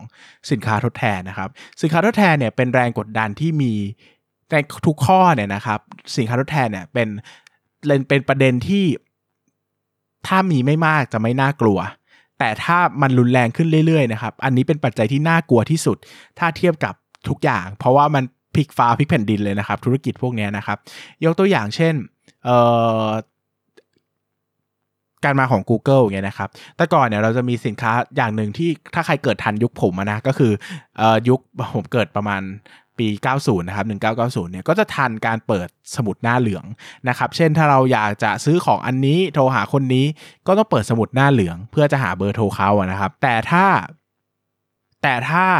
เราจะหาทางอินเทอร์เน็ตเนี่ยแต่ก่อนมันหายากมากเลยนะครับ เพราะว่าแต่ก่อนเนี่ยมันไม่มี Google นะครับหมายถึงว่า Google ก็ยังไม่ดังในประเทศนี้นะครับ ก็ต้องถ้าใครเคยคุ้นก็จะต้องมีเขาเรียกว่าสารบัญท่องเว็บไทยนะครับ เป็นหนังสือ แล้วก็จะมีเว็บไซต์ยอดฮิตสัก 2,000 เว็บอะไรเงี้ยนะครับ ให้เราเปิดเข้าไปดูว่า เอ้ย ฉันอยากอ่านเว็บท่องเที่ยวจะเข้าเว็บไหนดี ก็คือเราต้องพิมพ์ URL เข้าไปเอง ไม่สามารถ Google แบบทุกวันนี้ได้นะครับเกิดไม่ทันกันใช่ไหมเกิดไม่ทันยุคสารบัญเว็บไทยกันใช่ไหมครับ ก็นั่นแหละครับ ก็ครบเกิดทันนะครับ ก็จะมีหนังสือเป็นสารบัญเว็บเลยว่าโอ้คุณจะเข้าเว็บนี้ หรือว่าจะเข้าไปดูนี้ต้องเข้าไปที่เว็บไหน ซึ่งปัจจุบันมันก็ตายหมดแล้วนะครับ หนังสือพวกนี้เพราะว่าเจอ Google ไปนะครับ จะหาเบอร์ร้านอะไรธุรกิจอะไรก็เสิร์ช Google ก็เจอหมดนะครับ เช่น อย่างแต่ก่อนเราอยากจะสมมติเราอยากจะ ซื้อสกรูครับซื้อสกรูก็ต้อง search ก็ต้องเปิดสมุดหน้าเหลืองว่าสกรูมีใครขายบ้างแล้วโทรไปหาเขาแล้วก็ขับรถไปซื้อหรือไม่ก็ส่งพัสดุเนอะแต่ปัจจุบันก็ Google ง่ายจบสบายเรียบร้อยนะครับไม่ถึงไม่ต้องเสียเวลาเปิดด้วยนะครับก็สุดท้ายแล้ว CSL ที่เป็นคนถือธุรกิจสมุดหน้าเหลืองก็ต้องก็ต้องยอมก็ต้องยอม cut off ไปนะครับก็เป็นธุรกิจที่ยกตัวอย่างเห็นชัดว่าสินค้าทดแทนมันมีผลมากจริง ๆ นะครับ หรืออย่างอีกกลุ่มหนึ่งอย่างเงี้ยก็ก็ อย่างอีกกลุ่มหนึ่งที่หลายคนจะพูดถึงกันเยอะก็คือเรื่องของธุรกิจโทรทัศน์นะครับธุรกิจธุรกิจโทรทัศน์เนี่ยแต่ก่อนจะเป็นทีวีอนาล็อกก็จะมีอยู่แค่ 6 ช่องใช่ไหมครับ ถ้าเทียบในตลาดก็จะมีคนแข่งกันแค่ m c o t กับ BEC ที่อยู่ในตลาดหุ้นนะครับ แล้วช่อง 7 ก็จะอยู่นอกตลาดนะครับ ก็จะแข่งกันอยู่แค่เนี้ยโหแต่ก่อนช่วงเวลาพรามไทม์เนี่ยของช่อง3เนี่ยขายนาทีละเป็นแสนนะครับ แพงมากนะครับ แพงมาก แพงสุดๆนะครับก็เป็นธุรกิจที่โอ้โห แต่ก่อนราคาหุ้นอยู่ที่ประมาณ 70 บาทนะครับจุดสูงสุดคือสูงมากนะครับดีมากๆราคาหุ้นดีมากๆนะครับ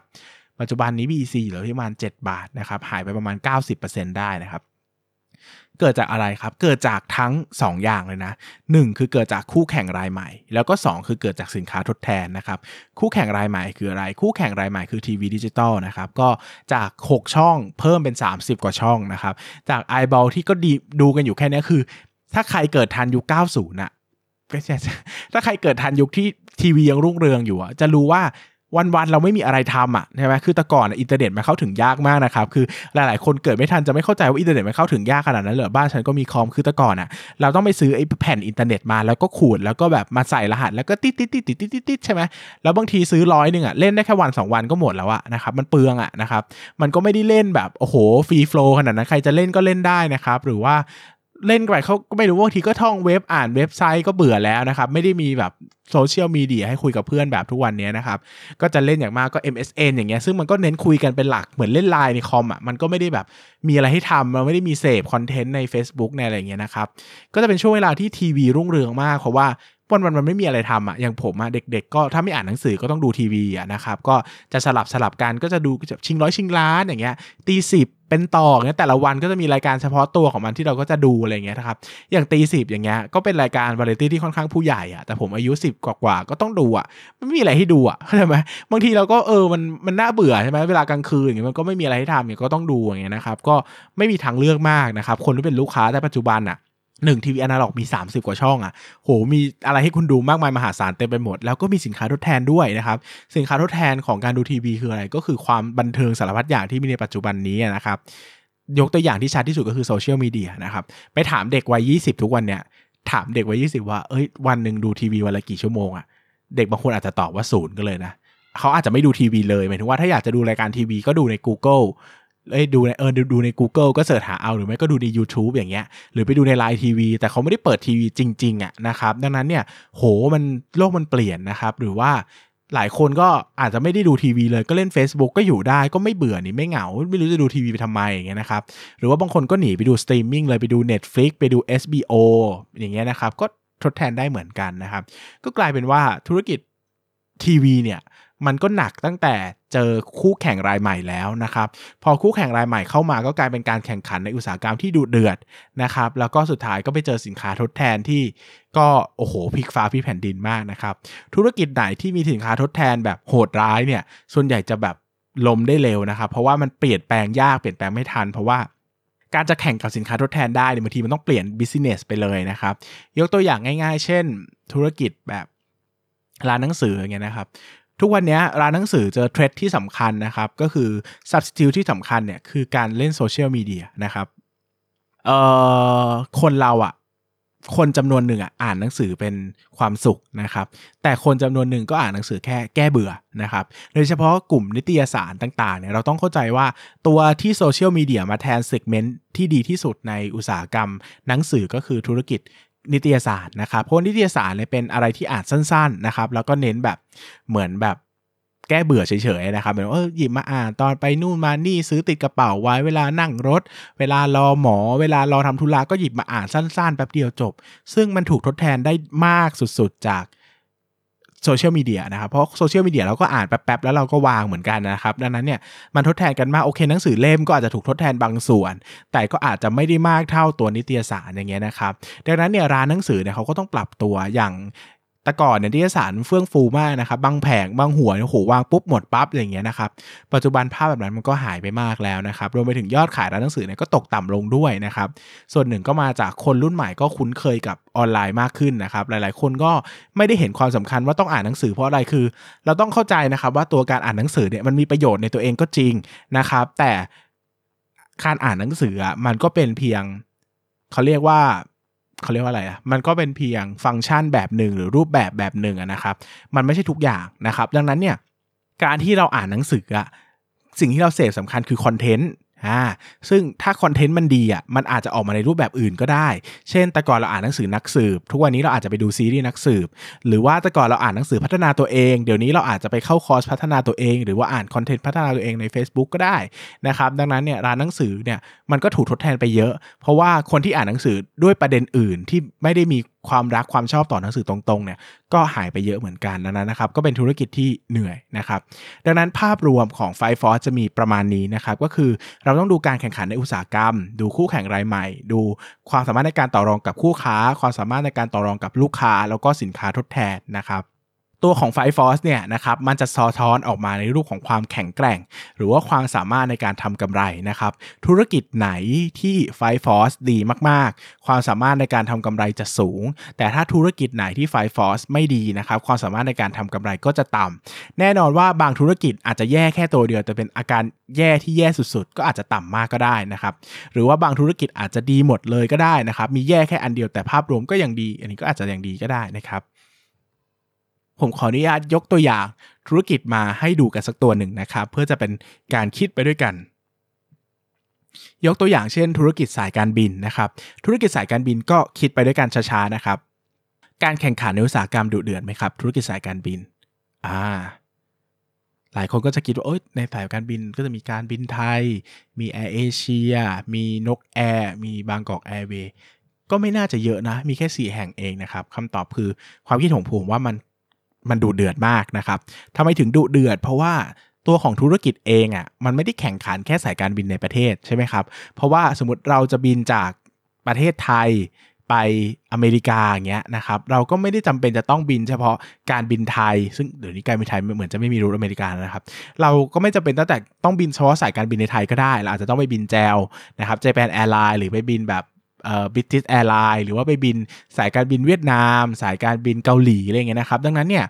คือความสามารถในการแข่งขันในอุตสาหกรรมมันสูงมาก เพราะว่าอุตสาหกรรมนี้มันไม่ได้เป็นนับแค่อุตสาหกรรมในประเทศไงครับมันต้องเหมือนนับอุตสาหกรรมของโลก เพราะว่าสายการบินสายการบินคือแข่งขันกันทั่วโลก มันไม่ได้มีพรมแดนกั้นว่าเฮ้ยในญี่ปุ่นจะจะต้องแข่งเฉพาะสายการบินในญี่ปุ่นเท่านั้นนะครับโอเค ยกเว้นว่าคุณจะเน้นแบบในประเทศไทยอย่างเงี้ยความสามารถในการแข่งขันก็จะสูงขึ้น เพราะว่าก็จะเหลืออาจจะเหลือแข่งกันแค่แบบไทยไลออนแอร์ นกแอร์ไทยสมายนะครับแล้วก็แอร์เอเชียแต่แต่ธุรกิจที่เขาทำอะเขาไม่ได้ขาย segment นี้ segment เดียวเนาะเขาก็ต้องขาย segment ต่างประเทศด้วย มันก็มีความดุเดือดเข้ามาแข่งขันนะครับ ดังนั้นเนี่ยภาพรวมการแข่งขันของธุรกิจสายการบินเนี่ยก็ดูไม่ค่อยดีนัก เพราะว่าก็มีการแข่งขันในอุตสาหกรรมค่อนข้างสูงมากนะครับคู่แข่งรายใหม่นะครับ ยากไหมนะครับ ส่วนตัวแล้วผมมองว่าคู่แข่งรายใหม่ในอุตสาหกรรมสายการบินเนี่ยเข้ามาค่อนข้างจะง่ายนะครับ ถึงแม้ว่าจะไม่ได้เข้าเปิดใหม่กันบ่อยแบบทุกวันทุก 2 วันนะครับ แต่ก็เป็นธุรกิจที่จริง ๆ แล้วการเรื่องของสัมปทานหรือเรื่องเรื่องอะไรของพวกนี้นะครับ มันก็ไม่ได้มีข้อกำหนดที่ หนาแน่นขนาดนั้นนะครับ แต่มันจะมีข้อกำหนดเรื่องของจำนวนเงินทุน เพราะว่าคุณจะเปิดสายการบินได้เนี่ยต้องมีเงินทุนค่อนข้างเยอะ ดังนั้นเนี่ยอันเนี้ยผมจะให้กลางๆนะครับ หมายถึงว่ามันก็ไม่ได้เข้ามายากขนาดนั้น แต่มันก็ไม่ได้เข้ามันก็ไม่ได้เข้ามาง่ายเหมือนกันนะครับ ยกตัวอย่างเช่น คือเรารู้สึกว่ามันหนุนจะเข้ามาได้ง่ายเนาะแต่เราก็ต้องมองในความเป็นจริงด้วยว่า เราต้องถามว่าเอ้ยแล้วในประเทศไทยล่ะ มีการก่อตั้งสายการบินใหม่ในรอบ 5 ปีที่ผ่านมากี่เจ้า เออ ก็คิดไม่ออกเนอะคิดคิดออกแต่พวกร่วมทุนหลักๆนะครับแล้วก็เป็นสายการบินอื่นมาตั้งอย่างเงี้ยก็พอมีบ้างนะครับ แต่จริง ๆ แล้วมันก็กลางๆอะ คือมันก็ไม่ได้ง่ายขนาดนั้น แล้วก็ไม่ได้ยากขนาดนั้นนะครับ ก็จริง ๆ แล้วมันมีสัมปทานหรือว่าข้อกำหนดมันไม่ได้ยากนะครับ แต่มันมีความยากในเรื่องของเงินทุนนะครับการจัดหาวัตถุดิบ เออ การต่อรองวัตถุดิบนะครับ 1. ต่อรองซื้อเครื่องบินต่อรองได้ไหมนะครับ ก็ ยากอันนี้สำหรับผมผมคิดว่ายากนะครับ เพราะว่าปกติแล้วเนี่ยสายการบินก็จะซื้อเครื่องบินหลักๆ จาก Airbus ไม่ก็ Boeing นะครับ ซึ่ง Airbus กับ Boeing เนี่ยมีความผูกขาดสูงมากนะครับ ผมเชื่อว่า Airbus กับ Boeing เนี่ยมีความเป็นโอลิโกโพลีมากๆนะครับ ก็คือค่อนข้างจะมีการตั้งราคาที่สร้างกำไรได้สูงมากนะครับ ก็อาจจะคือเขามีกันแค่ 2 แห่งอะ่ะเขาไม่จำเป็นต้องมาตัดราคาแย่งกันเพราะว่าแค่ แค่ปกติก็ทำเครื่องบินกันแทบไม่ทันแล้วนะครับ ยกเว้นที่ตอนเจอเครื่องบินตกหนัก ๆ ไปก็ไม่มีออเดอร์เนอะแต่ปกติแล้วเขาก็ทำแทบไม่ทันอยู่แล้วนะครับ เครื่องบินเนี่ยสั่งสั่งวันนี้นะครับอีกหลายปีถึงจะได้นะครับกว่าจะประกอบกว่าจะอะไรเสร็จเหมือนเรือนะครับ ก็ไม่ได้แบบโอ้สั่งวันนี้แล้วถอยกลับมาบินได้เลยนะครับ ก็ต้องมีการทำการอะไรอย่างเงี้ยนะครับ ดังนั้นเนี่ยตัวซัพพลายเออร์ในเรื่องของในเรื่องของการเป็น supply เครื่องบินเนี่ยก็ก็ยากนะครับ หมายถึงก็ก็ไม่ได้แบบ ต่อรองกับ Boeing ได้ไม่ได้ต่อรองกับ Airbus ได้ ถ้าเราไม่ได้มีวอลลุ่มซื้อทีละ 30ลำ40ลำอะไรเงี้ยนะครับ ราคาก็แพงอยู่แล้วนะครับ การต่อรองกับแรงงานล่ะนะครับ การต่อรองกับแอร์สจวตนักบินดีไหมก็ผมให้กลางๆนะครับ เพราะว่าจริง ๆ แล้วธุรกิจเหล่านี้นะครับ ถึงแม้ว่าจะดูว่าเออเขามีความสามารถในการต่อรองกับแอร์สจวตหรือนักบินคือ ส่วนใหญ่แล้วคนที่เป็นแอร์สจวตก็ค่อนข้างจะแบบ ดูเดือดเนอะตลาดแรงงานนี้ก็จะแบบใครๆก็อยากไปเป็นกันก็จะมีการแข่งขันสูงนะครับ แต่จริง ๆ แล้วเนี่ยมันก็มีความความพึ่งพิงแรงงานเยอะเหมือนกันนะครับดูจากค่าแรงอย่างเงี้ยนะครับค่าแรงก็ค่อนข้างจะสูง หรืออย่างนักบินอย่างเงี้ยนะครับ ก็มีความที่ยุคหนึ่งนักบินก็จะขาดแคลนมากเพราะว่าก็ต้องแย่งตัวกันซื้อตัวกันในราคาแพงนะครับ ดังนั้นเนี่ยถึงแม้ว่าจะมีคนอยากเข้ามาเยอะ แต่มันเป็นแรงงานมีฝีมือนะครับ ก็อาจจะไม่ได้ คือเราไม่สามารถกดราคาแรงงานได้ หรือว่าไม่สามารถจะเปลี่ยนแรงงานได้ โดยเฉพาะอย่างการบินไทยอย่างเงี้ยมีสหภาพแรงงานนี่ชัดเจนมากว่าโอ้โหความสามารถในการต่อรองค่อนข้างต่ำนะครับถ้าเทียบกับบิสเนสในธุรกิจนี้ตัวอื่นอย่างเงี้ยนะครับก็อาจจะยากกว่าทุกๆอันนะครับ สุดท้ายครับการต่อรองกับคู่ค้าที่เป็นเรื่องของสนามบินหรือว่าภาครัฐ ก็ยากอยู่เหมือนกันนะครับสายการบินจะไปต่อรองกับ AOT ได้ไหมว่าขอลดค่าเหยียบสนามบินอย่างเงี้ย ก็ไม่ได้นะครับ หลายคนยังต้องต่อรองเยอะอีกว่าโอ้โหแบบสล็อตแน่นมาก ฉันจะได้ลงเวลาไหนอะไรเงี้ยครับก็สุดท้ายแล้วก็ไม่ได้ต่อรองกับสนามบินได้ง่ายขนาดนั้นนะครับแหมโทรไปสนามบินนี้ว่าฉันเป็นสายการบินนาดังนะ ฉันไปลงที่เธอฉันต้องขอลดราคาได้ไหมก็ก็ไม่น่าได้นะครับในในความเป็นจริงนะครับ ดังนั้นเนี่ยก็การต่อรองซัพพลายเออร์นี่ค่อนข้างจะแย่นะครับเหมือนภาพรวมเราไม่ค่อยดีเท่าไหร่นะครับการต่อรองกับลูกค้าล่ะได้ไหมนะครับ ก็ก็ดูความเป็นจริงนะครับ ก็ ก็ก็เลดโอเชียนมากนะครับโอ้โหลูกค้าเนี่ย คือถามว่าทุกวันนี้เราเราจะบินสายการบินอะเราเข้าเว็บไซต์ของเขาเลย เราก็เลือกสายการบินเลือกเวลาแล้วก็กดซื้อเลย หรือว่าเราเปรียบเทียบราคาก่อน เออ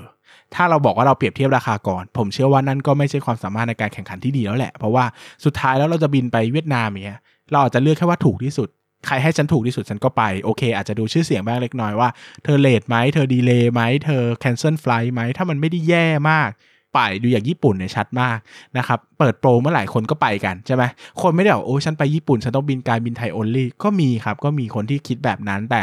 ก็ไม่ใช่ทุกคนอะผมว่าส่วนใหญ่ก็ค่อนข้างแบบเอ้ยอันไหนถูกก็ไปคนก็แบบประหยัดเนาะนะครับดังนั้นเนี่ยธุรกิจสายการบินเนี่ยเป็นธุรกิจที่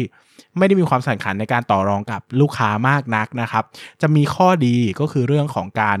ได้กระแสเงินสดก่อน เพราะว่าธุรกิจสายการบินอะส่วนใหญ่คือซื้อตั๋วแล้วต้องจ่ายเงินเลยนะครับเขาจะได้เงินสดไปหมุนก่อน แต่การได้เงินสดไปหมุนก่อนอะไม่ได้แปลว่ากำไรจะมากขึ้นนะถูกไหมเพราะว่าราคาขายเท่าเดิมเวลาบุ๊กกาไรเนี่ยมันก็บุ๊กเท่าเดิม แต่มันได้เงินสดไปดังนั้นธุรกิจจะมีกระแสเงินสดที่ดี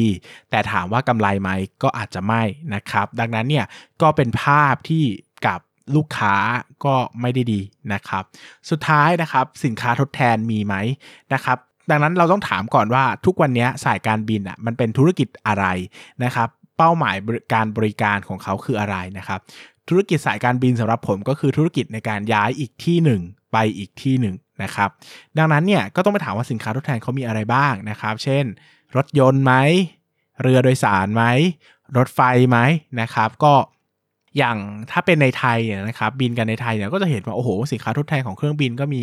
รถทัวร์รถไฟ ซึ่ง ตัวกลุ่มเป้าหมายตรงนี้อาจจะไม่ได้น่ากลัวมากเท่ากับสายการบินกันเอง เพราะว่าราคาอย่างเงี้ยถ้าดีถ้าเราขึ้นรถไฟอะขึ้นรถไฟชั้นชั้นหนึ่งอะแพงกว่าขึ้นเครื่องบินนี่นะครับบางแบบถ้าช่วงโปรเงี้ยชัดมากว่าเครื่องบินบางทีบินไปเชียงใหม่700อย่างเงี้ยถ้าขึ้นรถไฟอาจจะแบบ800 900หรือพันบวกเงี้ยนะครับ ก็ดังนั้นซับสติลในเรื่องของในประเทศก็ ก็ไม่ได้เห็นปัจจัยสำคัญที่จะมาทดแทนได้นะครับ ทั้งเรื่องรถไฟ รถยนต์ หรือว่ารถทัวร์นะครับ อย่าง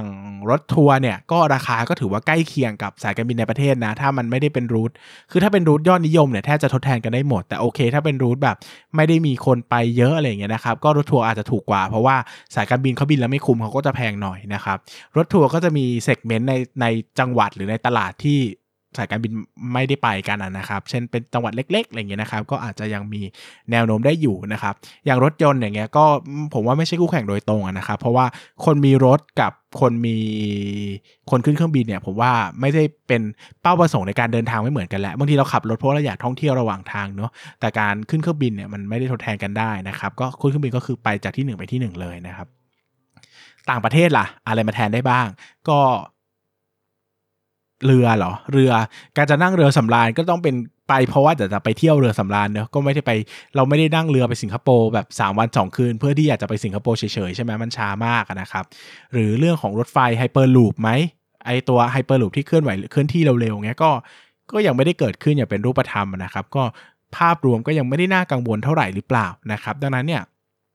สินค้าทดแทนของสายการบินผมว่า ยังไม่ชัดนะครับ หมายถึงว่าเหมือนจะมีแต่ไม่ได้ ไม่ได้มีนัยสำคัญเท่าไหร่ที่จะน่ากลัวในระยะยาวนะครับ หมายถึงว่า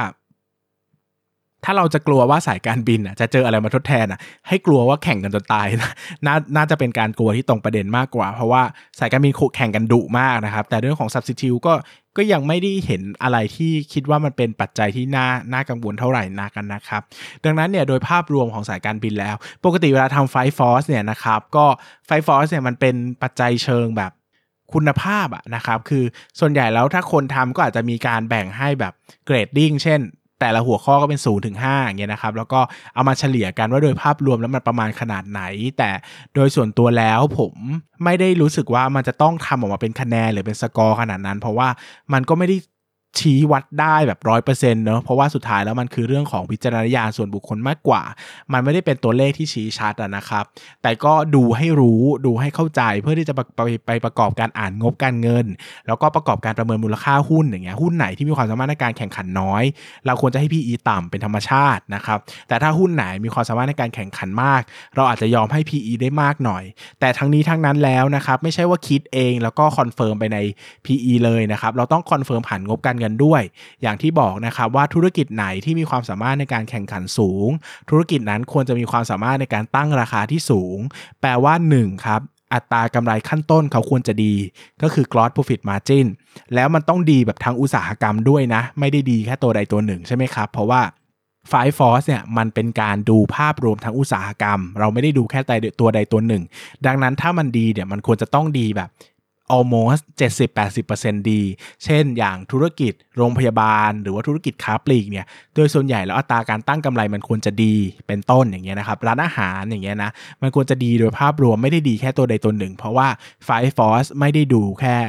ไม่ได้ดูแค่ business เดียว เราดูทั้ง อินดัสทรีนะครับดังนั้นเนี่ยโดยภาพรวมแล้วเนี่ยอัตรากำไรขั้นต้นควรจะดี แต่อัตรากำไรสุทธิจะดีหรือไม่ดีอันนี้ depends on ตัวธุรกิจด้วยอย่างที่บอกนะครับว่าตัวที่บ่งบอกความสามารถในการแข่งขันในอุตสาหกรรมที่ดีที่สุดคือ gross profit margin เพราะว่ามันเป็นการตั้งราคาเพียวๆ ไม่เกี่ยวกับการบริหาร บางธุรกิจตั้งกำไรตั้งราคาขั้นต้น ตั้งราคาได้ดี อัตรากำไรขั้นต้นดี แต่ไปเสียตรง SG&A เช่นมี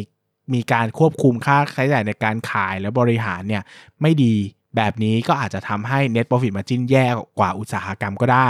แต่ก็ต้องดู net profit margin ด้วย ไม่ได้ดูแต่ gross อย่างเดียว เพราะบางธุรกิจ gross อาจจะดีเป็นธรรมชาติ ยกตัวอย่างเช่นเครื่องสำอาง เครื่องสำอางเป็นธุรกิจที่ gross profit margin ดีมาก ควรจะดีในระดับ 70%บวกนะครับ ถ้าเป็นเครื่องสำอางไหนแล้วได้ gross profit margin แค่ 30%ก็ไม่ควรจะซื้อเครื่องสำอางนั้นแล้วนะครับ เพราะว่าเฮ้ยทำไมทำไมธุรกิจมันแย่กว่าอุตสาหกรรมจังเลยนะครับ แต่โดยภาพรวมแล้วเนี่ยเวลาตัดมาถึงบรรทัดสุดท้ายเนี่ยบางที ธุรกิจเครื่องสำอางอาจจะมี net profit margin แค่สิบก็ได้ เพราะว่าเขาไปเสียค่า SG&A เยอะ ตัวที่เจอเยอะที่สุดก็คือเรื่องของค่าคอมมิชชั่นในการให้คนขาย แล้วก็เรื่องของการโฆษณาประชาสัมพันธ์ที่เป็นหัวใจหลักของธุรกิจเครื่องสำอางเลยว่า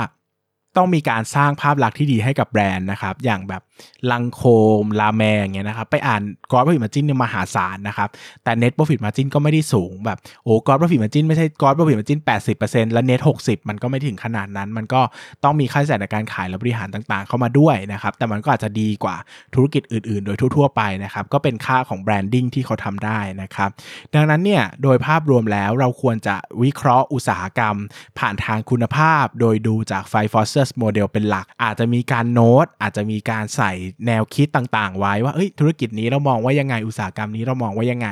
แล้วลอง confirm ความเชื่อซิเช่นไปคุยกับซัพพลายเออร์ไปคุยกับ buyer เขาไปคุยกับคนที่อยู่ในอุตสาหกรรมนี้ว่าเฮ้ยการแข่งขันมันดุเดือดไหมยังไงบ้าง แล้วก็ไป confirm กับตัวงบการเงินว่างบการเงินมันดีไหมนะครับ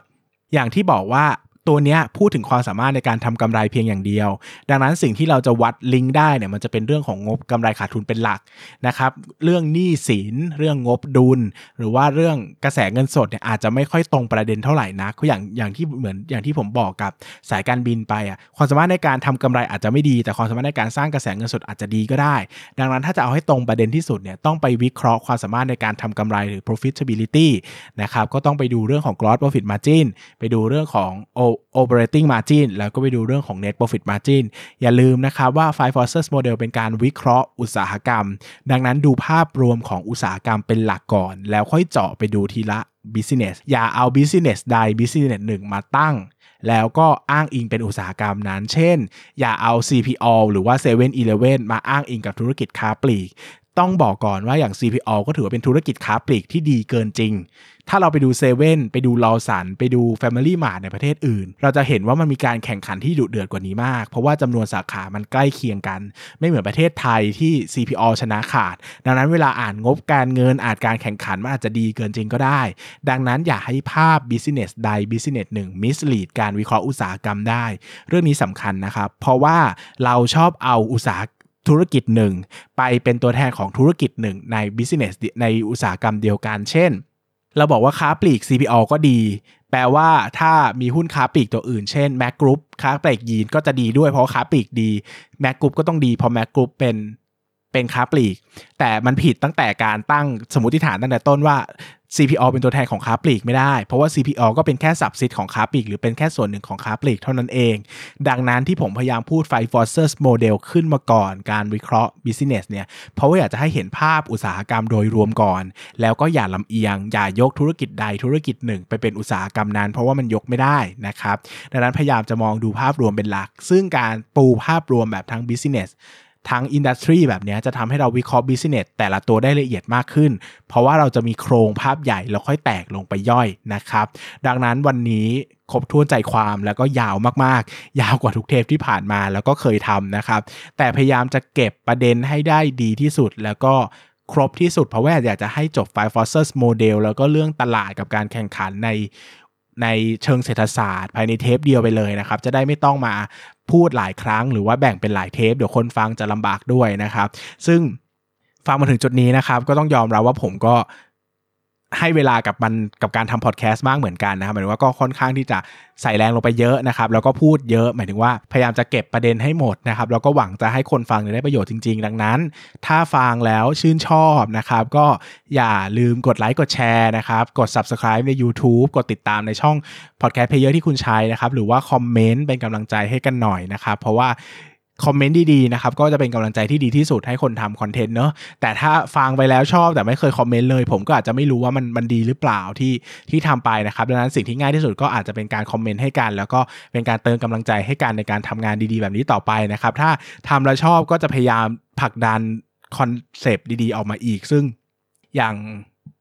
อย่างวันนี้นะครับก็ไม่ได้คิดว่าอยากจะทำพูดมายาวขนาดนี้ หรือว่าจะพูดละเอียดขนาดนี้ เพราะว่ามันค่อนข้างจะลึกไปสัหน่อย แต่ก็คิดว่าเฮ้ยยังมีคนฟังกลุ่มหนึ่งที่ชอบอยู่นะครับถึงแม้ว่าแบบยอดฟังมันจะน้อยลงอะนะ แต่ก็ถ้าชอบก็ยังไงก็อย่าลืมคอมเมนต์เป็นกำลังใจให้กันนะครับ จะได้ทำต่อไป แต่ถ้ามันเงียบๆไปผมก็อันนี้ก็ต้องอาจจะต้องพิจารณาเปลี่ยนลักษณะ คอนเทนต์นะครับเพราะว่าถ้าคนฟังไม่ฟังอะผมก็ไม่รู้จะทำไปทำไมนะครับก็พูดไว้ตอนจบเพราะว่าคนที่ฟังถึงตอนนี้ก็คงจะฟังจริงๆอะเนอะก็อย่าอย่าอย่าอย่าลืมให้ฟีดแบ็กกันมานะครับก็จะได้ปรับตัวลักษณะคอนเทนต์ให้เหมาะสมให้ดีที่สุดได้นะครับสำหรับวันนี้ก็ต้องขอบคุณมากนะครับโอ้โหเทปนี้เหมือนจะยาวกว่า 1 ชั่วโมงนะครับใครฟังจนจบก็ก็น่าจะได้อะไรไปบ้างนะครับ ก็พยายามจะพูดให้ง่ายๆเนอะเพราะว่าไม่คือพื้นฐานแต่ละคนไม่เท่ากัน ไว้เดี๋ยวเราเก็บคอนเซปต์ภาพรวมในหมดก็อาจจะมาลงรายละเอียดโดยลึกโดยดีเทลอีกทีหนึ่งนะครับ ก็ค่อยๆ ว่ากันไปตามลำดับแล้วกันครับสำหรับวันนี้ขอบคุณมากครับ สวัสดีครับ